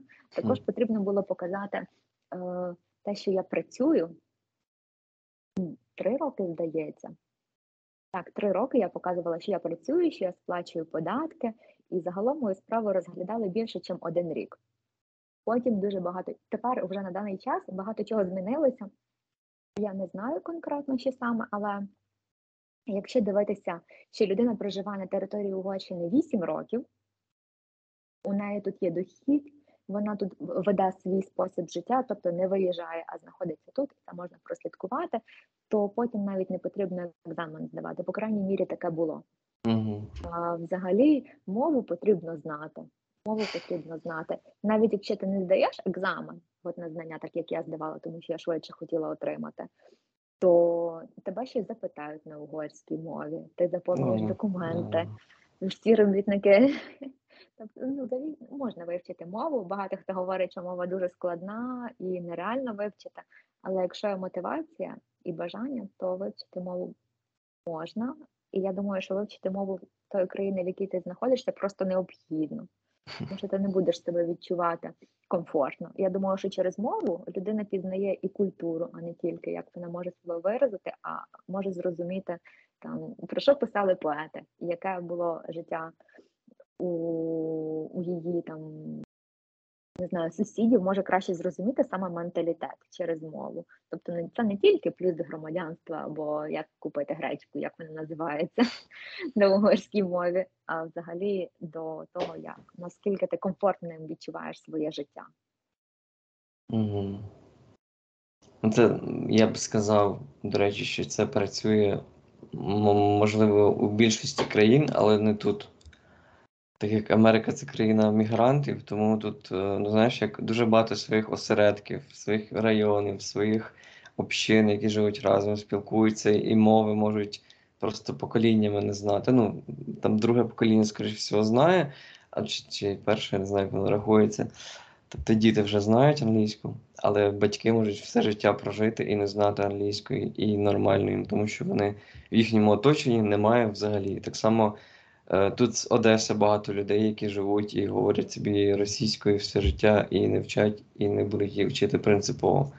Ну, знаєш, якась така штука. І, ну, ти ж самі англомовні, по факту, вони ж всі сюди приїхали, їх же ж тут не було там. Ну, вони, звісно, раніше приїхали, там на декілька сотень років, але все одно вони приїхали, вони тут гості, і вони там привезли, можливо, з собою якусь англійську культуру, британську в той час. Але зараз це якийсь прям мікс, мікс, мікс з тим, що тут з усіх абсолютно країн є люди, і це просто мікс. Тому тут ніби як ти не можеш пізнати, ну я б сказав, що ти не можеш пізнати прям американську культуру, бо американська культура це мікс культур світу. Тому по факту ти пізнаєш світову культуру якось, ну якщо якось так. Але чи, наприклад, знаходишся в такій общині, де люди спілкуються на тій мові, яку вони знають з дитинства, і не дуже потрібно напружувати себе, щоб вивчити мову. Наприклад, в українському якомусь осередку знаходишся. Я знаю, в Канаді дуже багато українців, і вони там використовують свою мову. Це не обмежує твої можливості, або як ти відчуваєш своє життя, наскільки воно реалізоване через те, що там, можливо, хтось десь в якесь інше місце йдеш в кінотеатр, йдеш на виставу. І не дуже розумієш або не хочеш розуміти, або воно якось не віддаляє тебе від того, як саме стається життя, чи в таких осередках життя якось по-іншому іде. Ем, Я не знаю, тому що я не, не був в такому осередку. Але з того, що можу сказати, ну звісно, це обмежує, але при цьому це дає тобі певний рівень комфорту. Тобто, а, ну там, якщо брати Каліфорнію, ти живеш е, в якомусь своєму ком'юніті, ну там ти спілкуєшся, грубо кажучи, тобі не потрібно вчити мову, спілкуватися з іншими людьми, тому що це спілкування з американцями для мене це навіть зараз це все ще частково біль, тому що певних, певні слова, мою вимову, певні люди не розуміють. Ну, це є американська фішка. Вони навіть інколи одне одного не розуміють, поки не призвичаються до якоїсь специфічної вимови слів. Тому це, звісно, інколи злить. Ну, от що ти, типу, повторюєш одне слово, стараєшся вже максимально цим своїм е, вербальним апаратом все е, видати максимально чітко, але все одно не виходить. І тому я розумію десь, що от не хочеться цього їм, і вони ще живуть, і вони краще там працюватимуть на нижче оплачуваній роботі, тому що, звісно, це буде така в своєму ком'юніті, ніж будуть чогось кудись напрягатися. Але, типу, вони живуть в Америці, отримують долари, і їм все добре. Ну, якось так. Це також точка зору. І таких багато. Ну, тут якось в, в Каліфорнії, ну, в Лос-Анджелесі є також свої осередки, там, звісно, мішанина з всіх е, постсовкових країн. Але як такої м, єдності, можливо, я далеко звідти, але е, з того, що я знаю, я не відчув. Ну, в, в тій самій Канаді набагато більше цього. Що там є церква, там є школи, там от прям все-все-все збирається українською. Там є навіть міста, в яких на це на якомусь е, місцевому рівні, але законодавчо встановлено, що українська мова це окей. Ну тобто вона там працює як е, може бути в школах, може бути там десь в якомусь може в університеті, в якихось е, знаєш, там рекламах соціальних і так далі. Тому от, мова нацменшин. Тобто, в залежності від того, яка діаспора, так в Угорщині таке теж можливо, але тут не настільки великі діаспори. Але, до речі, тут є українські школи. Е, Це тепер в основному через е, біженців з України військових, то багато хто залишився в Угорщині, і є школи, які на українській мові дають навчання. Мені цікаво, як в Угорщині е, влада якої підтримує Росію, і взагалі як це корелюється з е, відношенням до українців у населенні? Це досить цікаве питання, тому що в Україні всі думають, що Угорщина не підтримує Україну, Угорщина повністю на стороні Росії. Але насправді тут немає людей, які були б на стороні Росії. Тут своїх внутрішніх проблем забагато, щоб люди ще концентрувалися на інше. І насправді тут провладна політика така, що вони йдуть туди, де їм вигідно з економічної точки зору. Ніхто публічно не підтримував ніколи дії. Угорщина сама як країна дуже допомагала всім українцям, які приходили на її територію. Е, Це могли бути якісь, до речі, одна із таких е, допомог це було використання безкоштовного транспорту. Це тепер у нас було буквально до 15 вересня. Весь транспорт, який був на території Угорщини, залізничний транспорт, міський транспорт в Будапешті, е, весь був безкоштовний. Також відкрилося багато хостелів, ну не знаю, відносно багато, щоб забезпечити всі е, потреби. Тут не дуже великі були потреби на це, але все рівно були можливості. Е, Також на вокзалах були це були і від держави, а також в основному і приватні якісь такі благодійні спроби допомогти. Тобто, в принципі, тут підтримують, просто цю допомогу мало хто бачить. І підтримують не тільки українці, а й угорці самі. От у мене на роботі я одна тільки знаходжуся з України, але всі запиталися, чи потрібна якась допомога, чи в безпеці моя сім'я. Тобто дуже людяне відношення, щоб хтось говорив, що війна так це потрібно, ми підтримуємо Росію. Я ще такого ні від кого не чула. Звичайно, є різні точки зору, і так само, як є і різна інформація в інтернеті. Тобто я не таку інформацію бачу в Ютубі, не такі новини, як хтось інший це може бачити. Тому що е, в мене були деякі зйомки в цьому році, і з багатьма людьми спілкувалися. І одне, що мене дуже вразило, це перукар мені сказала, що як українці можуть робити такі якісь жорстокі справи, бо вона бачила відео якесь, і я потім переглянула це відео, і я зрозуміла, що це взагалі неправда. Це зроблено відео, там склейки і так далі. І воно навіть не відносилось до війни в Україні. Це можна було розрізнити по формі, але люди бачать це відео. І вони роблять якісь свої висновки на основі того, що вони бачать в інтернеті, і це дуже погано. Але таких меншість, таких меншість це буквально одиниці. В основному всі, всі підтримують війну, ніхто не хоче. Всі розуміють, які це наслідки не тільки в економічному плані, тому що економіка тут почала руйнуватися швидше, а і в соціальному плані, і чисто з людської точки зору. А те, що робить політика, ну це, це політична ситуація в країні така, і більшість її не підтримує, в принципі. Але якщо дивитися на явку виборців, то люди, які фізично активні, які складають основну частину GDP країни, вони просто не прийшли на голосування, а прийшли на голосування ті, які там не залежать, не ведуть ніяку таку активність, і їм потрібні саме ці обіцянки, які давав прем'єр-міністр. що Мгм. все буде, ви не переживайте. Тобто люди в основному зневірені і не вірять, що голос може щось змінити. Я ходила, я голосувала. Це не дуже допомогло, але ну, я думаю, що якщо кожен виступає з того, що в принципі він щось означає для соціуму, то можна змінювати світ на краще. Але для цього потрібно бачити мотивацію, а мотивація якось немає, тому що ця ситуація вже 12 років. Тобто за 12 років люди просто-напросто зневірилися вже. Мгм. І думаю, чи можна змінити, якщо зміню своє місце проживання, якщо я це можу зробити.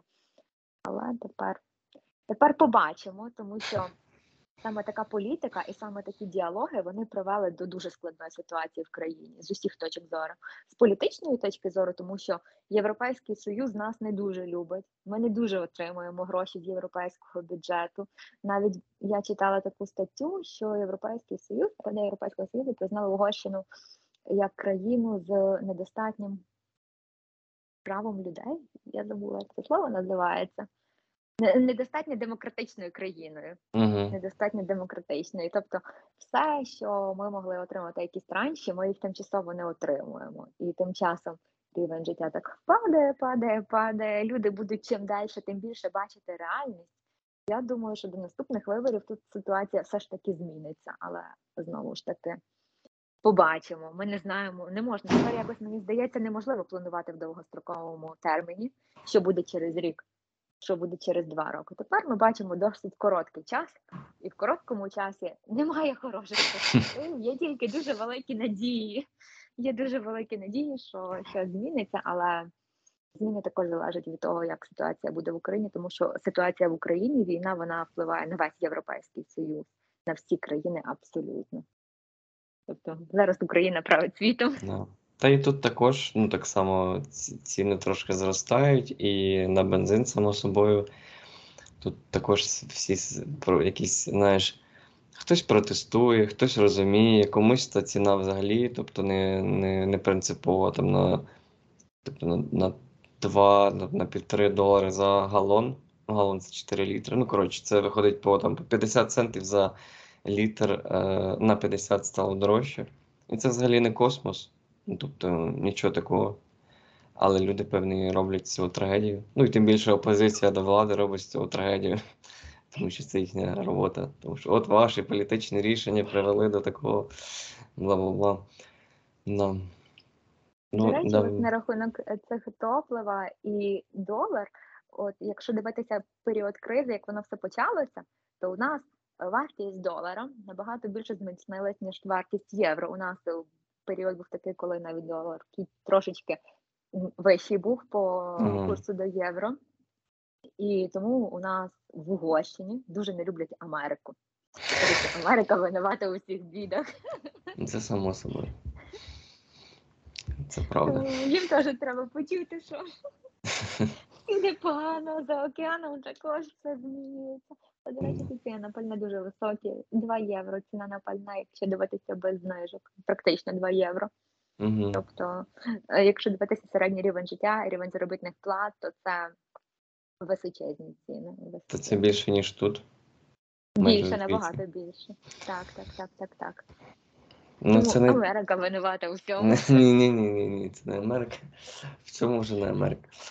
Ем, так, давай тоді до завершення. Ти ніби якось сказала, але ще раз уточню, чи плануєш ти повертатися в Україну? Поки що я не планую повертатися в Україну.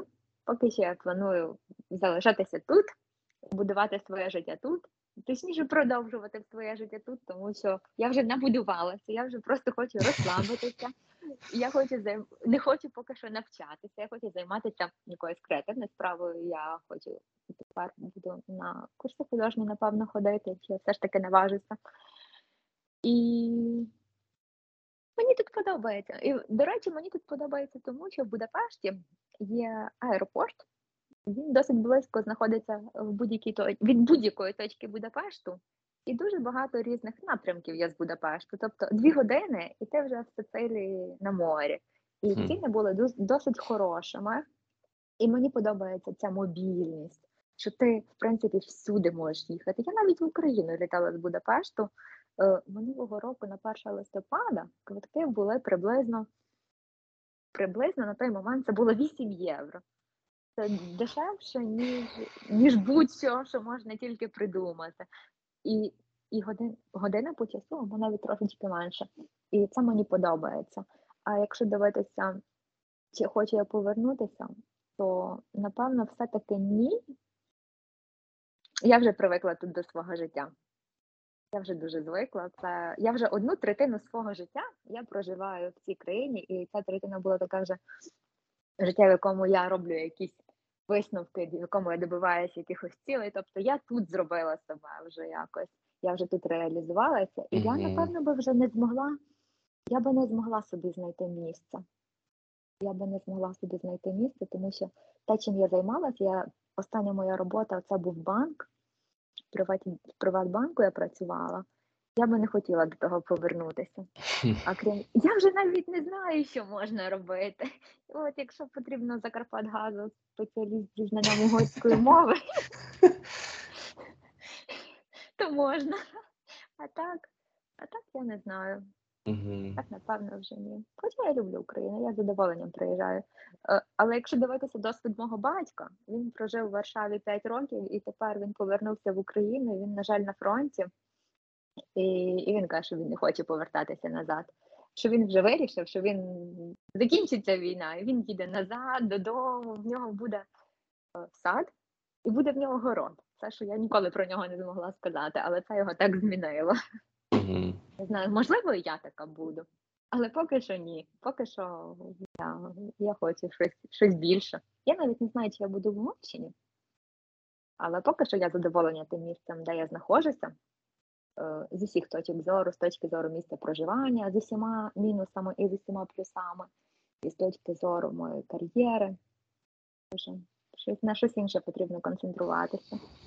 Тому Це я обов'язково рекомендую Угорщину як країну, де можна подумати про життя, особливо якщо ви очікуєте дитину, то тут можна розслабитися. Тут Да.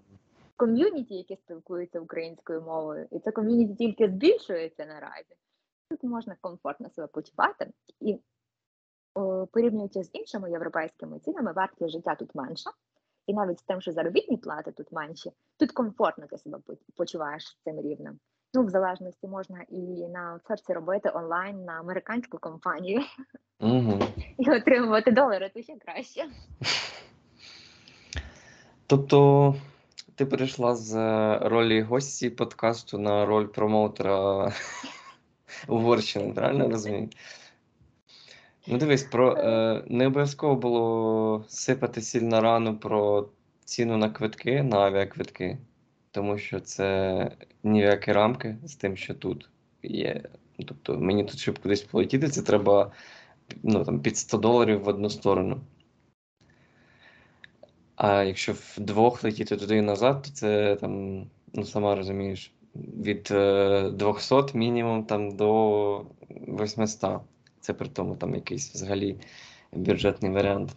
Тому 8 євро це, звісно. Ай, ну добре. І останнє тоді. Якою ти бачиш, або якою має бути Україна майбутнього? Україна має бути вільною, має бути незалежною. Я думаю, що Україна майбутнього це та Україна, яка була до війни, тому що те, що я бачила в своєму рідному місті, воно розвивалося, воно стало набагато кращим навіть по зовнішньому вигляду, ніж е, те, яким я його пам'ятаю, коли я покинула Ужгород у 2015 році. У нас хороші люди, у нас хороші традиції, у нас хороші напрямки, як має розвиватися країна. Дуже багато хороших інновативних ідей, які знаходять втілення також. Тобто я вважаю, що в Україні не було злого сусіда, який псує нам наш розвиток. І я думаю, що всі ці ситуації, які зараз відбуваються в Україні, вони її відкрили вже для всього світу, щоб люди побачили потенціал України, щоб люди більше дізналися про, про українців, про українську культуру, про Україну в цілому. Я думаю, так як вона стала більш відкритою, то і можливостей буде ще більше. Тому що про нас говорять, а якщо про нас говорять, то це дуже багато дає. І зараз всі нас підтримують. І я думаю, ця підтримка буде і в майбутньому, коли ми будемо відбудовуватися. І відбудова, перебудова це завжди означає рух до чогось кращого, до чогось е, більшого і до чогось більш прогресивного. Я думаю, це позитив чекає Україну в майбутньому. Позитив чекає. Я, я чомусь в це вірю. Мій тато в це вірить, моя мама в це вірить, мої батьки військовослужбовці. Тобто вони безпосередньо участвують у цьому всьому. Якщо вони вірять і вони знаходяться там, то я, я вірю їм. Супер. Я повністю приєднуюсь. І дякую, що виділила час, що зазирнула е, в гості до нашого підкасту з самого Будапешту, із Угорщини, і з, е, нагадала про мій теплий зв'язок з Закарпаттям і з Ужгородом. Дякую, що поділилася своєю історією, свого становлення, переїзду і взагалі, ну, от, взагалі кожна історія повертається зовсім по-своєму цікаво, неповторно і хочеться слухати. І дуже дякую, що поділилась. Було приємно слухати і приємно спілкуватися. Дякую. Дякую тобі. Було дуже приємно провести цей вечір з компанією на різних континентах. Дуже задоволена, що моя історія може бути корисною. І цікаво було дізнатися про Америку з іншої точки зору. Дякую. Так. З вами був подкаст на своєму місці. Підписуйтесь, щоб не пропустити найцікавіше. Ставте вподобайки та діліться зі своїми друзями. У нас попереду ще цілий світ.